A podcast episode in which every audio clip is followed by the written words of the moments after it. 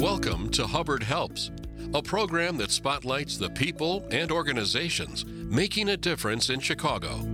Now, here's your host, Kara Hernandez.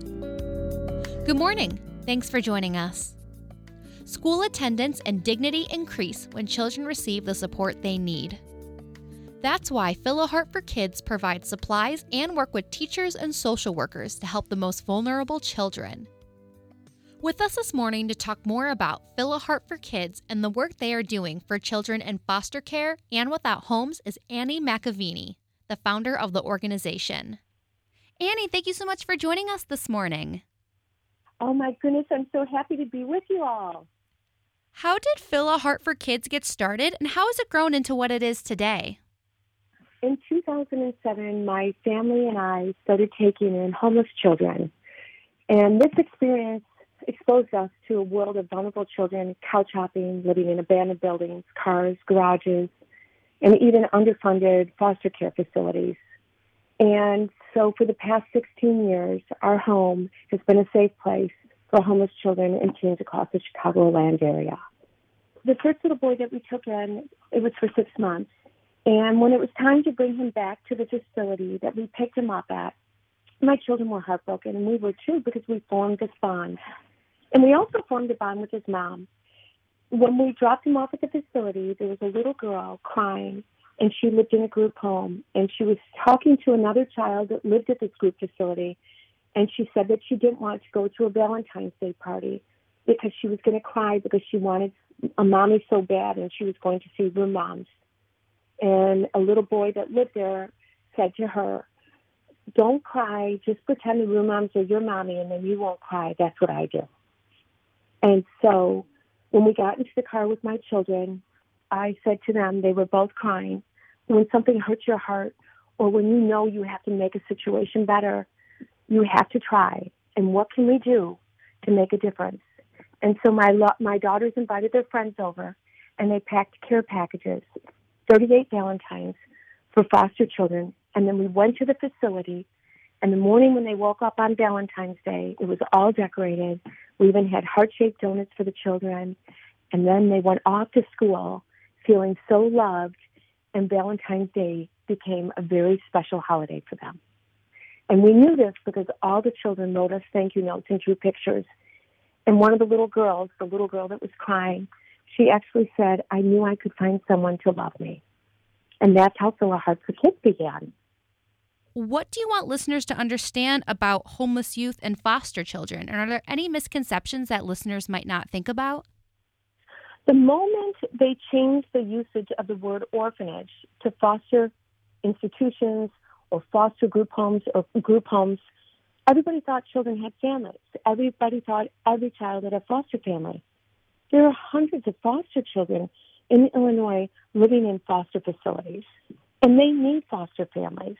And we really need to get the word out and do better so our children can feel loved it's a very difficult time for children, especially in our country. It's almost as if there's a holiday every single month. And so our children have to get through that. And not only that, they also have to go to school. And so often, children in the foster system, they don't tell anyone because they feel ashamed. And that also um, goes for precious children who are struggling with homelessness. According to your website, fillaheartforkids.org, you offer resources and services for children in need. What are some of the different services you provide and what impacts have they made? We provide meal security. For a perfect example, every single Wednesday we pack up food bags for children without access to food pantries. And so then we do that so the children don't have to go without food and they don't have anxiety over the weekend. And we pack just enough food for the children so then on Monday, they're in school having a warm breakfast and they're prepared and ready to learn. Not only that, we provide well over 230,000 pounds of food to help children get through Thanksgiving and winter break and spring break and summers. And as I said before, this truly helps children from putting themselves in dangerous situations just to eat. This is Hubbard Helps on Hubbard Radio Chicago. I'm Kara Hernandez. Today, we're joined by Annie McAveeney, the founder of Fill a Heart for Kids. Fill a Heart for Kids provides homeless, at risk, and foster children food, critical necessities, life skills, and educational support to empower and build brighter futures for kids. On January 15th through February 12th, Fill a Heart for Kids will be holding their Project Valentine program. How did this event come Yeah. about? What is the goal, and how can people participate? Okay, this is wonderful. Right now, we have over 2,800 children in our program. We have over 650 foster children living in foster facilities that we sponsor. And then we have precious children that are suffering from homelessness. So we're, we're calling on teachers, room moms, and corporations and individuals to help make a difference this Valentine's Day. So the first thing you can do is sign up and come into Fill a Heart and sponsor and fill a $15 care package for foster children living in foster facilities. You can also help us decorate foster facilities. Background checks are required for this, and you have to have volunteered with our organization a minimum of 10 hours. Also, um, we have this really fun program for schools and corporations. So, what we're asking everybody to do on Valentine's Day is to is to make friendship affirmation bracelets for homeless and foster children. Together, we can help children feel loved and accepted and increase academic attendance. So, how can you help? You can go directly to our website, download our positive affirmation link and instructions, and then when your students make the bracelets, we want you to make sure that each child makes two bracelets. One bracelet is to keep, and one bracelet is to give.